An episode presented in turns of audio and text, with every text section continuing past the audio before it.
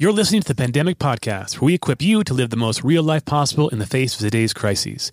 My name is Matt Bodker, and I'm joined by two good friends, Dr. Stephen Kissler, an epidemiologist at the Harvard School of Public Health, and Dr. Mark, Mark Kissler. Sorry, I actually know your name, but I butchered that time. who is a doctor at the University friends. of Colorado Hospital. We're great friends. What's your name again? Hey guys, how's it going, man? good. Yeah, good. How you doing, Matt? Good to see you guys. Thursday. I feel like it's been forever since I've seen you guys. We're used to a Monday, Wednesday, Friday schedule. Uh, yeah. So good to see you guys online and we're connected. Uh, a couple things before we get going. Again, same thing. We could always use more reviews. So please, if you want to, go on iTunes, leave a review, whatever you think is worthy of it. Uh, if you have an extra minute or two to leave a comment, it would be so greatly appreciated. It helps us tremendously. Also, we're really working hard to just get a few more funds, to get some more equipment, to get an editor to really help streamline these things to great uh, create more and more better content. So you can do that patreon.com, P-A-T-R-E-O-N.com slash pandemic podcast. Please, if you can, anything small uh, would be greatly appreciated. Uh, today we have a special guest, and uh, Travis Hornsby. They reached out to us, and we were excited to have him on. He is the speaker and founder of Student Loan Planner. I'll give you more about that information in just a minute. Uh, but he uh, reached out to us probably last week, and I really wanted to snag him up. And the reason why, personally, is I've got student loans, and they're all about how to navigate student loans in this difficult time. We thought, man, I know many of you who are listening right now have student loan questions, maybe about the relief package and what it means for you. So uh, with no further ado, before we get going between Mark and Stephen, I want to give you a little interview between Travis and myself about what you can do if you have student loans to help you kind of offset some of your finances temporarily so that you can kind of get ahead of the curve as we flatten the curve. Well, I would like to welcome Travis Hornsby to the show. Uh, he is a speaker and the founder of Student Loan Planner. Uh, I'm excited to have him on the show, and I'll explain why in a little bit. But uh, read a little bit about him, got to know him a little bit uh, through his website. Uh, he launched this after helping his wife deal with own her own loans in the context of going to medical school. Uh, and this drew him into a, realization that he needed to help other people. And I'm kind of in the same boat. So I'm glad to have him on the show. He has consulted over uh, 865 million in student debt. Uh, I'm just so thankful that's not my debt personally. At least, at least it gives me some hope that I'm I'm, I'm less than that. Um, before this, Travis worked as a bond trader, trading billions of dollars. So he's got a lot of good experience in the financial industry. He has helped over 3,400 clients save over 158 million dollars on their student loans and has been featured in Business Insider, Forbes, Lifehacker, Huffington Post, Rolling Stone, and so many more places. Travis, welcome to the show. It's good to have you, buddy. Thanks. Thanks. Great to be here, Matt. Well, I, am excited because look, I, I come from this. Uh, we're, we're in a difficult time. And even before the difficult time, I feel like pandemic, which is the name of our show, I think student loan is kind of a pandemic in and of itself. It's it's it's just this crisis, and we felt the weight when I got married, Travis, and we between the both of us, my wife and I, we had a significant amount of student loan debt. It has plagued us even to this day, and then we're feeling it even more. So I'm excited to hear a little bit about what you do, what services you provide. But before we get into that, I kind of want to hit right uh, right away on this uh, this relief package that's kind of going on, and that's how you initially contacted me and reached out. Uh, of you know, I kind of want to know what what what what's going on with this, and what options are available for people like me and other people who have a decent amount of student loans to get a little bit of relief in this difficult time. Some people being laid off. Uh, some people are getting decreased uh, uh, wages and we're trying to find any way to be able to kind of cut some of this financial burden off us. What's what's available right now, and what's going on right in that area? Yeah, I mean, I'm going to give like the thirty thousand foot view, and then I'm going to try to inject some humor into this because I think we, we all could it. use a, use use a laugh, right? So, yeah, I mean, the, the first thing is is if you have federally owned student loans, you're okay. good. What's okay. going to happen is is your payments are just going to be automatically suspended. Your interest is already zero percent going back to March 13th. And okay. if you've already made a payment since March 13th, you can actually contact your servicer and get that refunded oh, retroactively. Great. Right. So March 13th to September 30th, if you were enrolled in an income driven plan as of March 30, 13th specifically, then any payments made between March 13th and September 30th count towards forgiveness programs, okay. such as public service loan forgiveness, you know 20 25 year pay repay programs those kind of things okay so that's great that's great news now yeah. the, the danger is is if you're you know in forbearance before that, then you you wouldn't necessarily qualify. If you're working for a not for profit and you got laid off, that you you know these zero dollar payments would qualify for the 20 and 25 year programs but not for pslf because you're not employed full time mm-hmm. but i mean tr- truthfully the cares act you know c-a-r-e-s is the big all caps acronym for that stimulus bill it's it's one of the most generous things that's ever been done for student loan borrowers uh, in a time of crisis now the downside is a lot of people got left out yeah so the who who got left out so people with private loans people who refinance their loans um, kind of a big slap in the face there to people who tried to do the responsible thing. Mm-hmm. So, I mean, I think that, you know, it's a six month suspension. Uh, certainly that's painful. Uh, people should still refinance if they need to refinance long term, but don't do that until September 30th for federal loans. Okay. For private loans, you should still be refinancing because you might be able to find a lower rate. Okay. Now, now yeah. Is there, is there any options with with personal loans? I mean, or is it just we're just like we're you just have to just negotiate wherever you're at because we do have a couple pretty significant personal loans uh, that are educational loans, and do we just have so there's just, private student loans or those like personal loans? They're like private. uh, they're private student yeah. loans. Yeah, because those are different. So personal loans are something that you could okay, discharge sure. in bankruptcy yeah. that are unsecured completely. The the rates are usually you know six percent plus. Yeah, you know private student loans, you either probably took them out for school, in which mm-hmm. case the interest rates are probably not that great if you originated them yeah. for school. If you refinance, the interest rates probably are pretty decent. Okay. So, you know, if you refinanced, what's happening at most of the lenders is they're giving people the option to suspend payments for the usual forbearance terms. Okay. So the usual forbearance terms are basically three months at a time.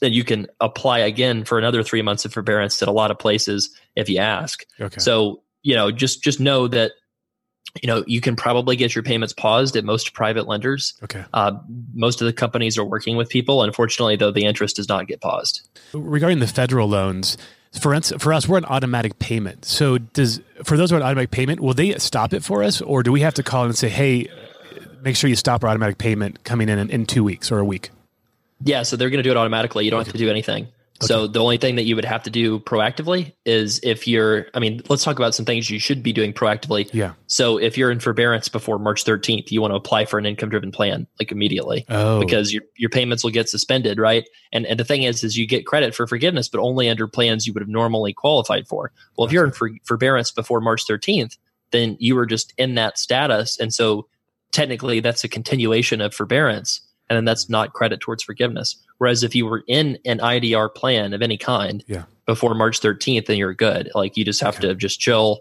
Don't worry about it. They'll suspend payments. If you notice that they pulled a payment out after March 13th, which a lot of the servicers did, okay, you can contact the servicer and ask for that money back. Okay. So the the the problem is is this doesn't cover all kinds of federal loans.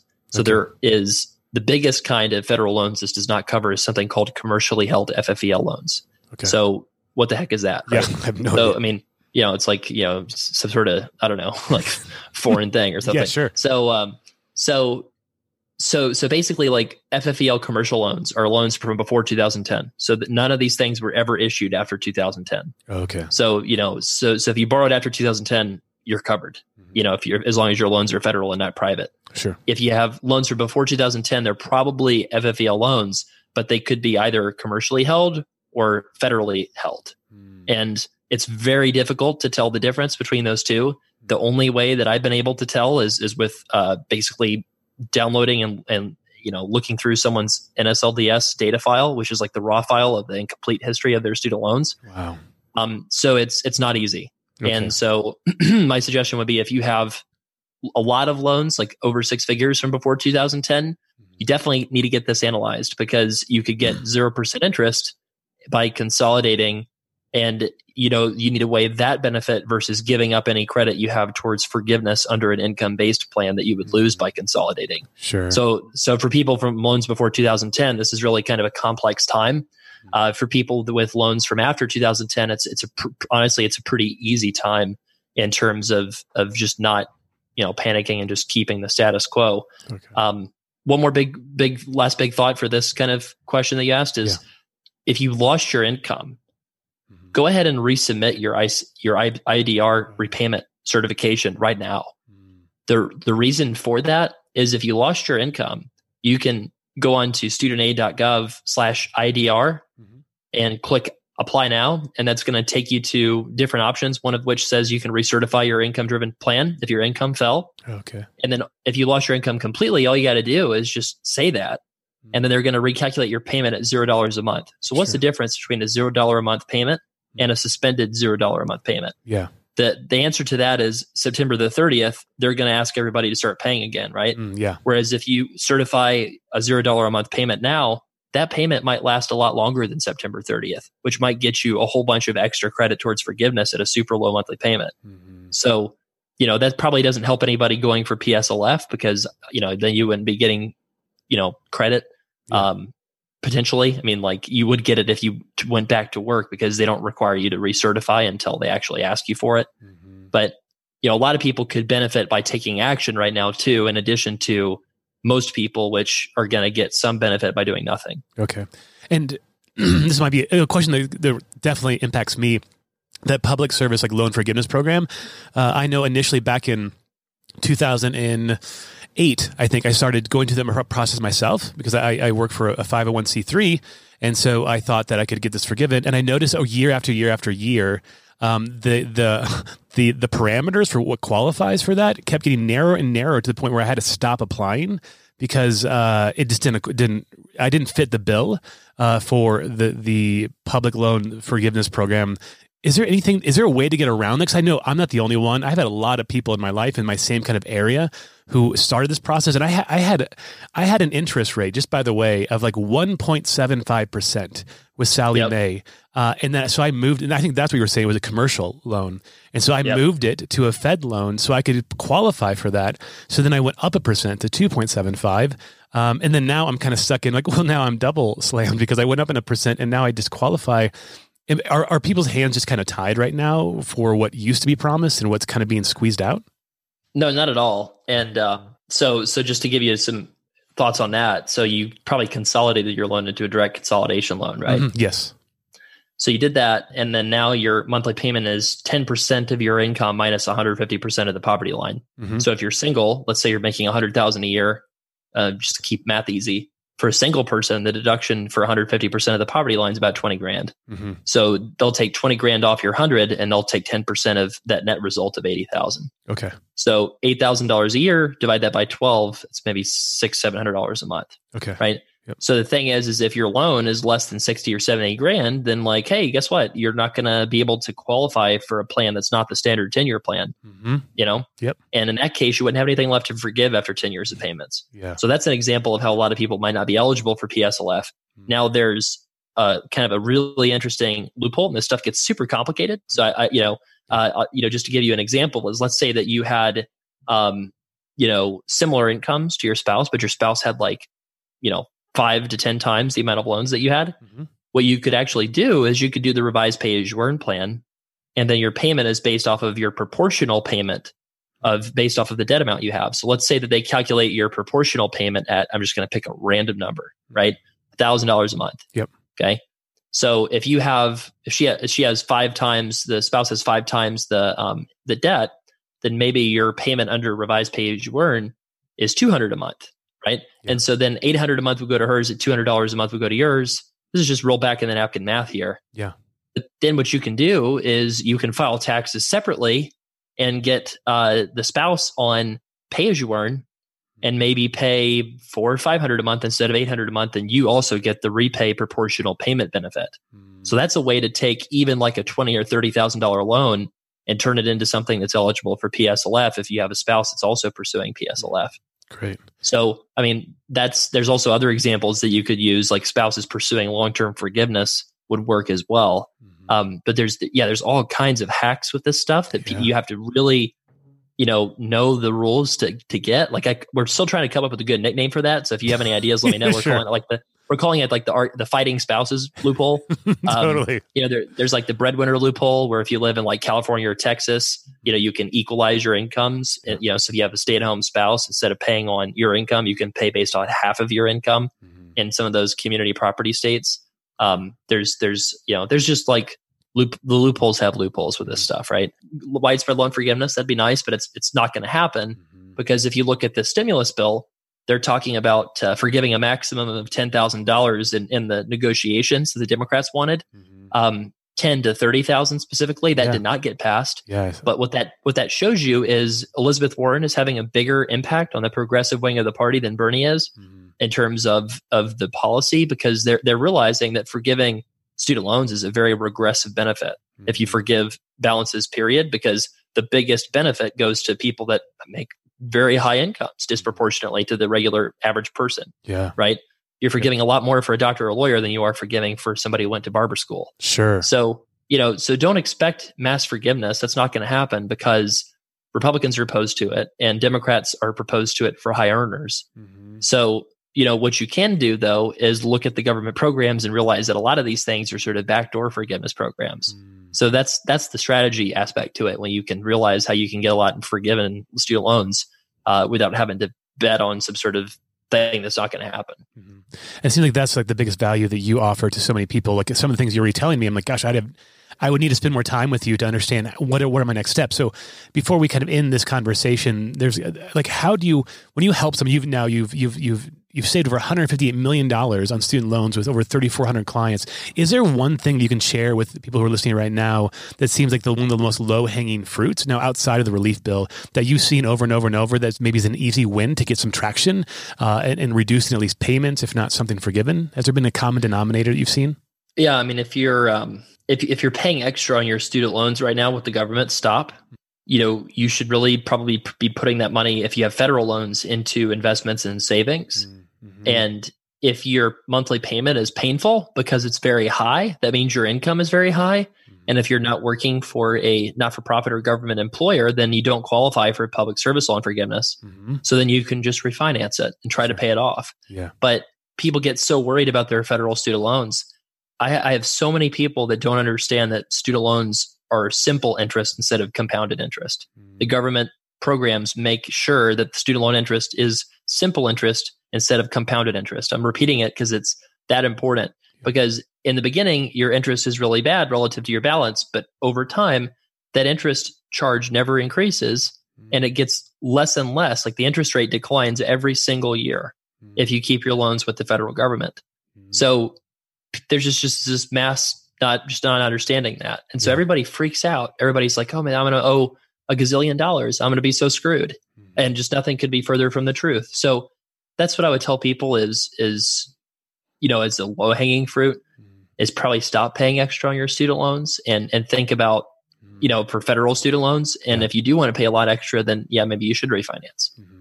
great well i in light of what you just said about that, I mean, I hope that people will take something home from this. First and foremost, I love what you said, Travis, about how, okay, we have this extended kind of moratorium on payments. There's no interest.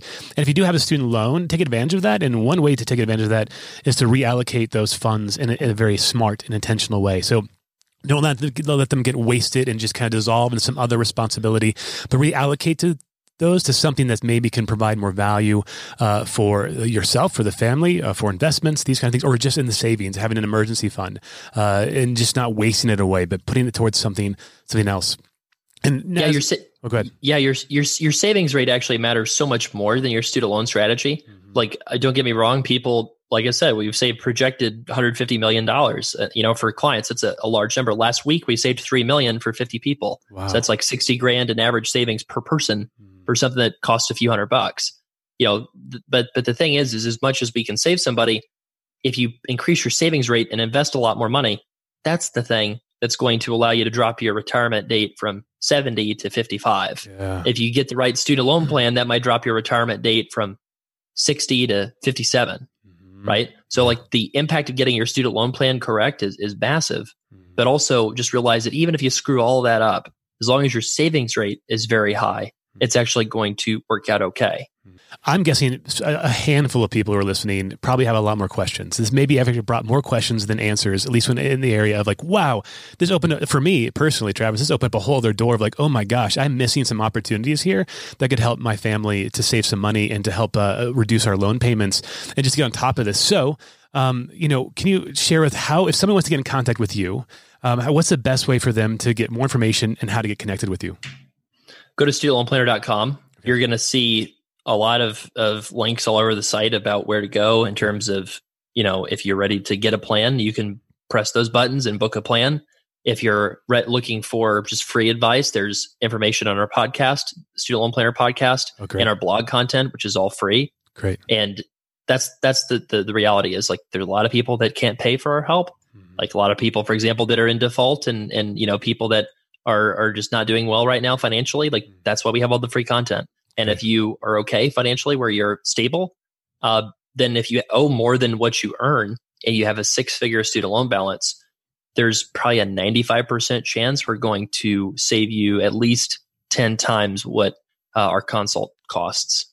Gosh, that's awesome. Well, Travis, thanks for being on the show. I hope this is a, a big value to somebody, some uh, many of you who are out there, because I know for me, uh, there's there's some next steps that I'm going to be doing. We need to be grounded in this, and uh, part of being grounded is to help us to find the resource available to uh, to save some money in these, these difficult times, myself included. Travis, thank you so much for taking some time out of your busy day to be with us, and uh, I hope you have an awesome day. And thanks again. Yep.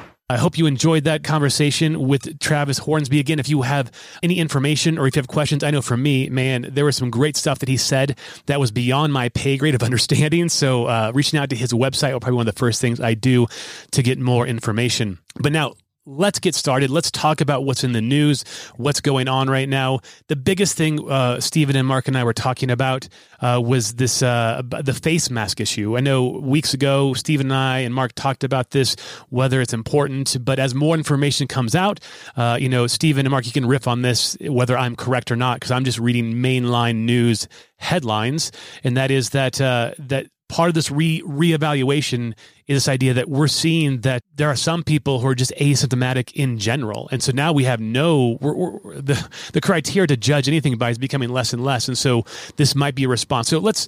There's two things I want to talk about. You know, what's with the face mask stuff? Is it important? Is it not important? Where are you at?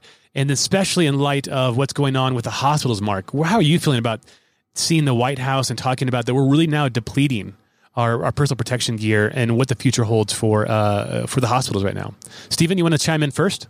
Sure. Yeah. So and I think as we've talked about uh, a little bit on some previous episodes as well, the question of face masks is uh, is is an active one and one that we're sort of still trying to figure out what to do with them. We know that for infections like flu, um, they're they're not especially good, especially like the the the cloth face masks that um, that you normally wear that aren't necessarily hospital grade. Don't really protect you from infection much, but they can protect other people from infection. Now, for flu, that that doesn't matter a ton because you're usually only infectious a couple hours to a day before you start showing symptoms. But as you mentioned, rightfully, for the, this coronavirus outbreak, you can be pre symptomatic for a long period of time or completely asymptomatic. And so that's why we're starting to see these reevaluations of whether or not masks might be a valuable thing to sort of state that, that people wear them anytime they're going out in public. So one of the key things there is that a mask that is worn incorrectly is probably worse than no mask at all. Um, so, so the answer is not just you know everybody should be wearing masks, but everybody should be wearing masks and should be learning about how to wear masks and what sorts of masks are are useful.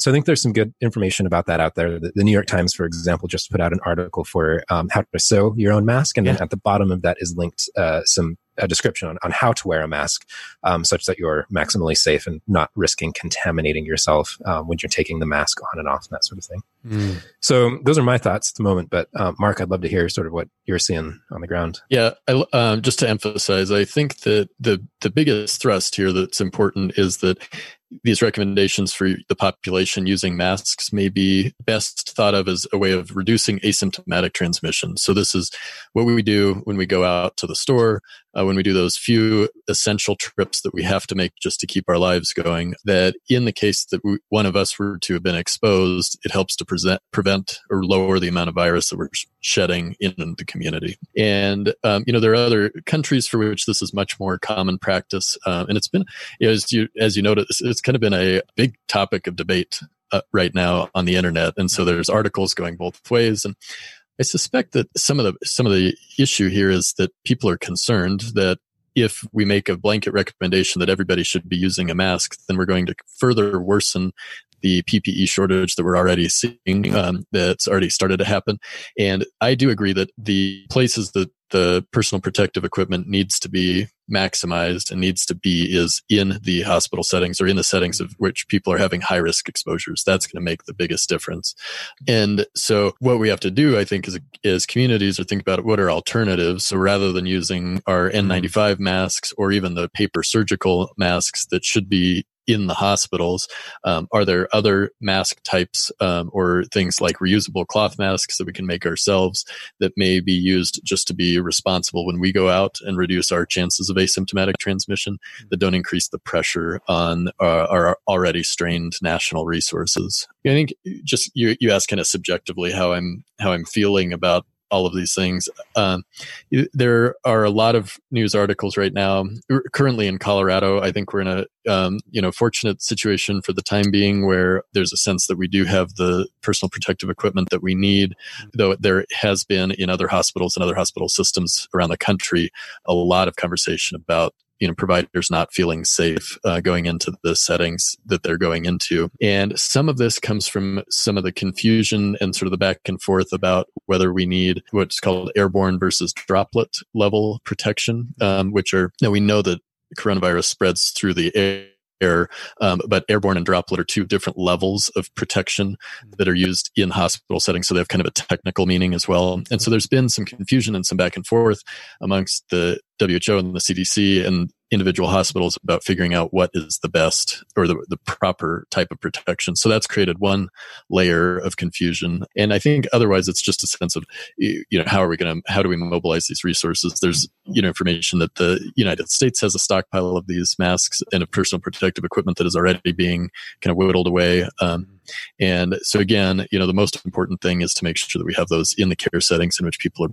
are providing the care. And, um, and then I think we can think of some other alternatives for, for community use. Great. Looking at, uh, we, there's one of these websites we looked at. I think we sent to you, Mark and Stephen about, okay, so I, this gets into another question I have, and that is this idea of the peak is still ahead of us.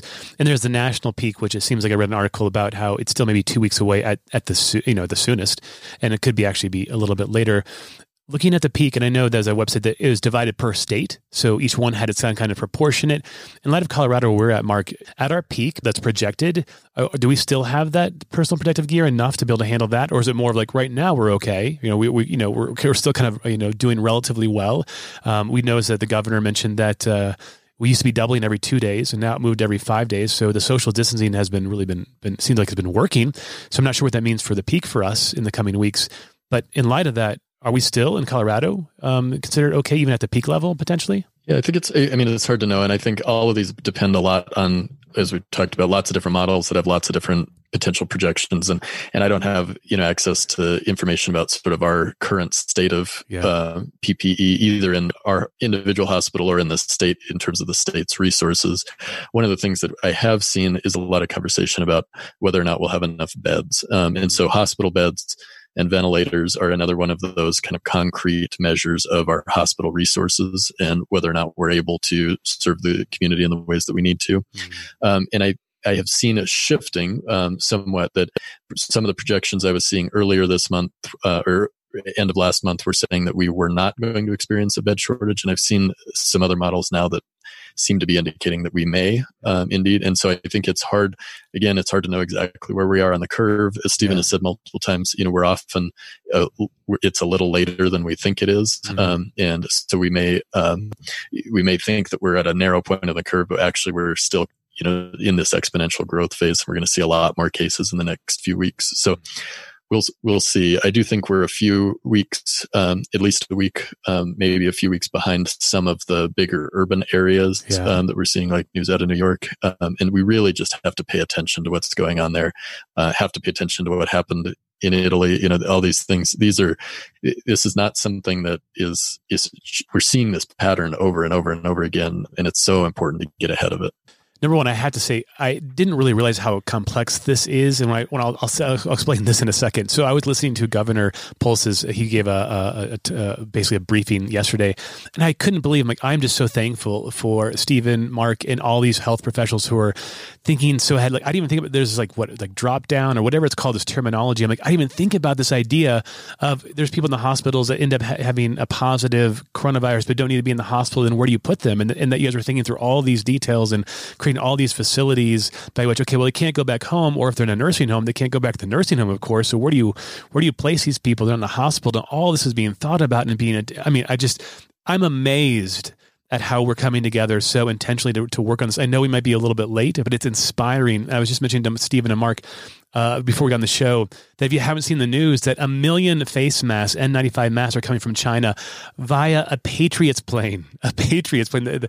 the New England Patriots donated their plane to go get them, and this really inspired me. It got me excited about how everyone is trying to play their part to ensure that this well, we're, we're, we stay healthy, we stay protected, and we stay safe, and we're using every resource available to us. You know, 3M is just just pounding it with developing 95 masks and 95 masks at an exponential rate, and we're all coming together, and this excites me. And speaking of which, now I want to transition to this. There is another thing that's out there that I read yesterday that really got me excited, both for uh, epidemiology, which I have no idea what it is except for the word, and Stephen can talk about this. So it got me excited about this. And you guys, I am the biggest tech nerd in the world. So if there's a technology that, uh, that that actually can actually then speak to epidemiology, this is this is the hot spot for me right now on this podcast. So there's this thing called the Kenza, right? Kinsa or Kenza Kinsa thermometer if you haven't seen it, check it out. They're out of stock right now. They're they're, they're developing a new one that's coming out in a couple weeks. You can pre-order. I'm checking it every day to obtain one myself.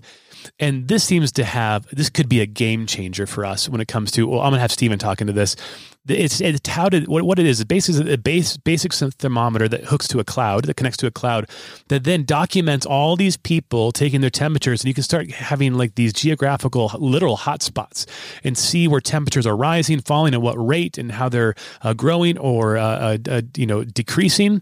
And this seems to be an important piece of the puzzle that's being shared now publicly with I think epidemiologists. So and they, even touted the idea that this this information can actually give us uh, maybe models that are weeks ahead of other epidemiological models that are currently out there. So, Stephen, you said you just saw this. You you just downloaded the data. What do you think about this? Like, what's what's the promise about this? Yes, I mean, I think that the idea is great, and it seems like they're doing a really good job implementing it. I've actually done some work with one of the professors who was involved with them on some of their epidemiological modeling, okay. and they uh, it, it, seems like they're you know they're they're really oriented towards both providing something of value to the to the consumer in the sense of you know making it easier to to track mm-hmm. temperature and you know we have all of these apps now that uh, you know help keep track of your, your basic health stats and that sort of thing. So yeah. so that's a valuable thing on the individual scale. But but epidemiologically, when we pull these data together, it can be hugely valuable to um, to really get these like like you said, temperature readings at a fine geographic scale and and basically right at the moment that the temperature is taken. So I think there are still some big questions remaining, and I kind of want to start with that with respect to the data because we we don't really know how you know spikes in people's body temperatures in given locations necessarily translate into coronavirus infection, that sort of sure. thing. So there's a lot of validation that needs to be done, um, and of course the the population of people who are using these thermometers is probably far from a uh, a representative sample of the population. So sure. trying to figure out how that sort of maps onto some of these demographics that might be missed from these thermometers, I think is a really important open question question, um, especially because the people who probably don't have these thermometers are probably also at highest risk of sure. infection. That said, um, I have looked around uh, a little bit at the data at some of the visualizations that they've put up on their website, and it's really impressive. And I think that one of the most most important things about it is that the data that we've been using as epidemiologists are largely they're they're the testing data, which, as we know, is is pretty incomplete, and they're hospitalization and mortality data, and those are lagged from the actual infection time, um, usually on the order of you know at least a week or 2 mm-hmm. So as Mark was saying before, you know we really need to try to get ahead of this, but but by by nature of the data that we're using, we're always a couple of steps behind. Mm-hmm. But of course, a temperature spike is one of the very first symptoms that's associated with coronavirus infection. So it's been one of the the amazing things about the data visualizations that they've shown is that it seems like basically temperatures, body temperatures across the United States are on average lower than they normally are at this time of year, and you can really see a drop in the body temperature um, right around when we started doing these social distancing measures. Oh. So hopefully, hopefully we have this sort of flattening the curve that's coming down the pipeline that we're, we're not really seeing yet in the hospitalizations because those are all infections that occurred probably before, right when we started social distancing. Mm-hmm. But there seems to be hope that that our social distancing measures are being effective, and that hopefully we'll see the benefits from that in the next couple of weeks. Just to and just to emphasize again, one of the things that we've been and and this is all data that's still being worked out, um, but we're seeing sort of onset of symptoms, and then roughly in the next 24 to 48 hours or so, maybe the first fever in the setting of a coronavirus infection, mm-hmm. and then the most severe symptoms again being uh, later than that that. So uh, around a week's time, give or take. And then uh, the more severe illnesses, kind of especially peaking around nine to 12 days or so, roughly. And of course, there's margins of errors in that, and that's not um, 100% for each individual person, but from a populational standpoint. And so, again, if you think about it, if we're using hospital data, we're already a week behind temperature data. Um, and so, if there's a way that we can validate and correlate those temperature spikes with true infections, that gives us a whole week of extra data that's helpful. That's great. And so I encourage all of you guys. I know it's on back order. If you can check it out, uh, I'll put it in the show notes. The Kinsa thermometer. Uh, I'm looking to get one myself uh, just to help. And I think it's a good thing to have. And plus, I'm a tech geek. So anything that connects to the cloud, I'm not this person who, like, oh my gosh, privacy. You know, I needed uh, my wife's on the other end of that side. I'm like, sure, I don't care. Connect every my life to the cloud. I don't have anything to hide. So uh, I'm excited about this, this opportunity. I encourage you guys to check it out. I know there's a new one on pre order. You can do it right now. I don't want to keep this too long, but I want to ground this right now and talk about how we can live in the real. Because I, you know, I'm feel, I, you know, I feel better today. Yesterday was a hard day for me. Uh, I don't know why. I just had a lot of a lot going on uh, in my life and uh, with work and my side stuff, and just uh, there's a lot of things. So I felt a little, little just down. I feel better, which is ironic. Yesterday, you guys in Colorado, gorgeous, warm, sunny. I mean, you just you just love living in Colorado. Today, cold, rainy, icy, about slipped on the steps to I get the mail this morning. Uh, and I have no idea, but it just got me excited. So uh, a little bit of reverse going on, but uh, we got to stay grounded. And one thing I want to just I want to end with this, and I see this in my own life, is we need to avoid the two extremes. We mentioned earlier this idea we want to we want to refrain from this kind of propensity to want to saturate ourselves with entertainment, right? To entertain ourselves to death, to avoid what's real in, in front of us. So that's the one extreme. However, I don't think I talked about the other extreme, which I think I'm feeling at times. And that is this idea to fill every waking moment with something productive. And we see this in, in, in, a number of articles I've read this idea of, okay, you have this extra time, let's fill with productivity. And this is not a time to do changes, um, you know, at least big changes. Right now, the most important thing is to get into the new routine. And as you get into the new routine, to really focus on one thing. And I mentioned this idea, and that is increase the level of margin in your day.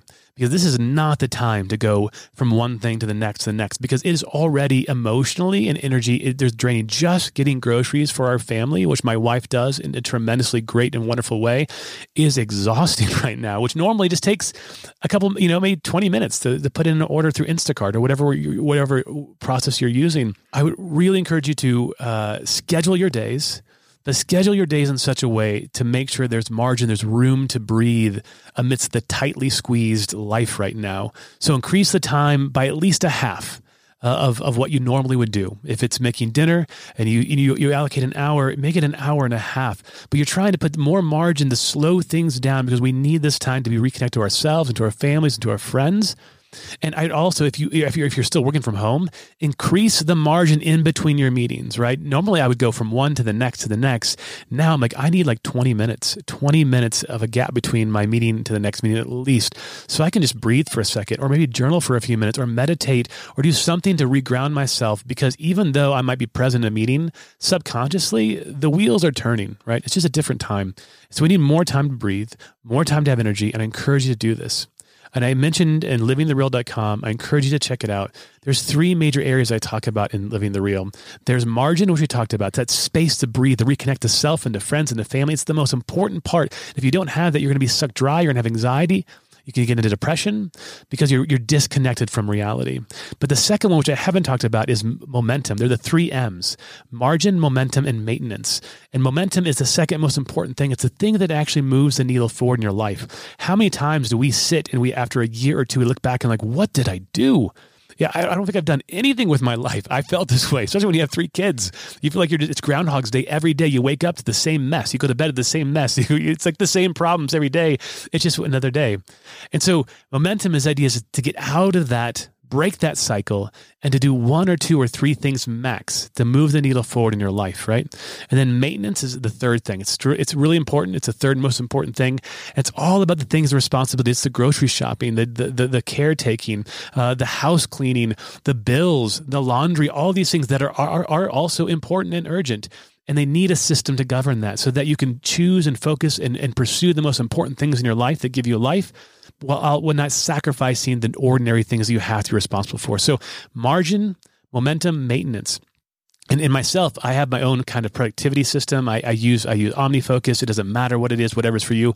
I've now created two projects under momentum and maintenance. I have my momentum project, and it's just called COVID opportunities.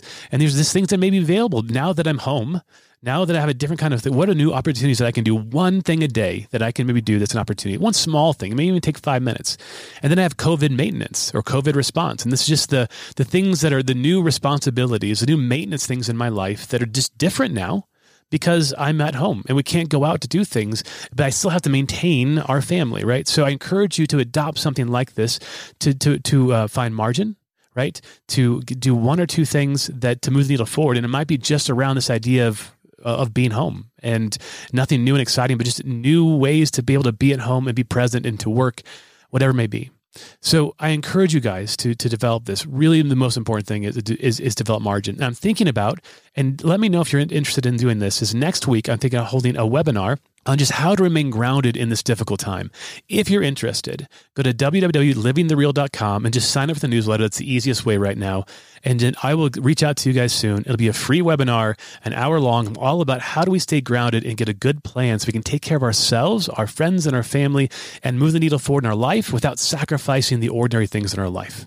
Any last thoughts, you guys? That's a good reminder, Matt. I mean, I think I feel the same temptation, which is, uh, you know, in the midst of like teaching clinical work, writing, uh, and family life to just really push, push, push, and yeah. try and be hyper productive. Um, and uh, and I do think there's something akin to that, you know, constant entertainment and constant productivity, um, both of which are kind of detracting from um, some of the, the core things that I hope we you know we can encounter in this time. So it's a great reminder. I'll, I'll take that home.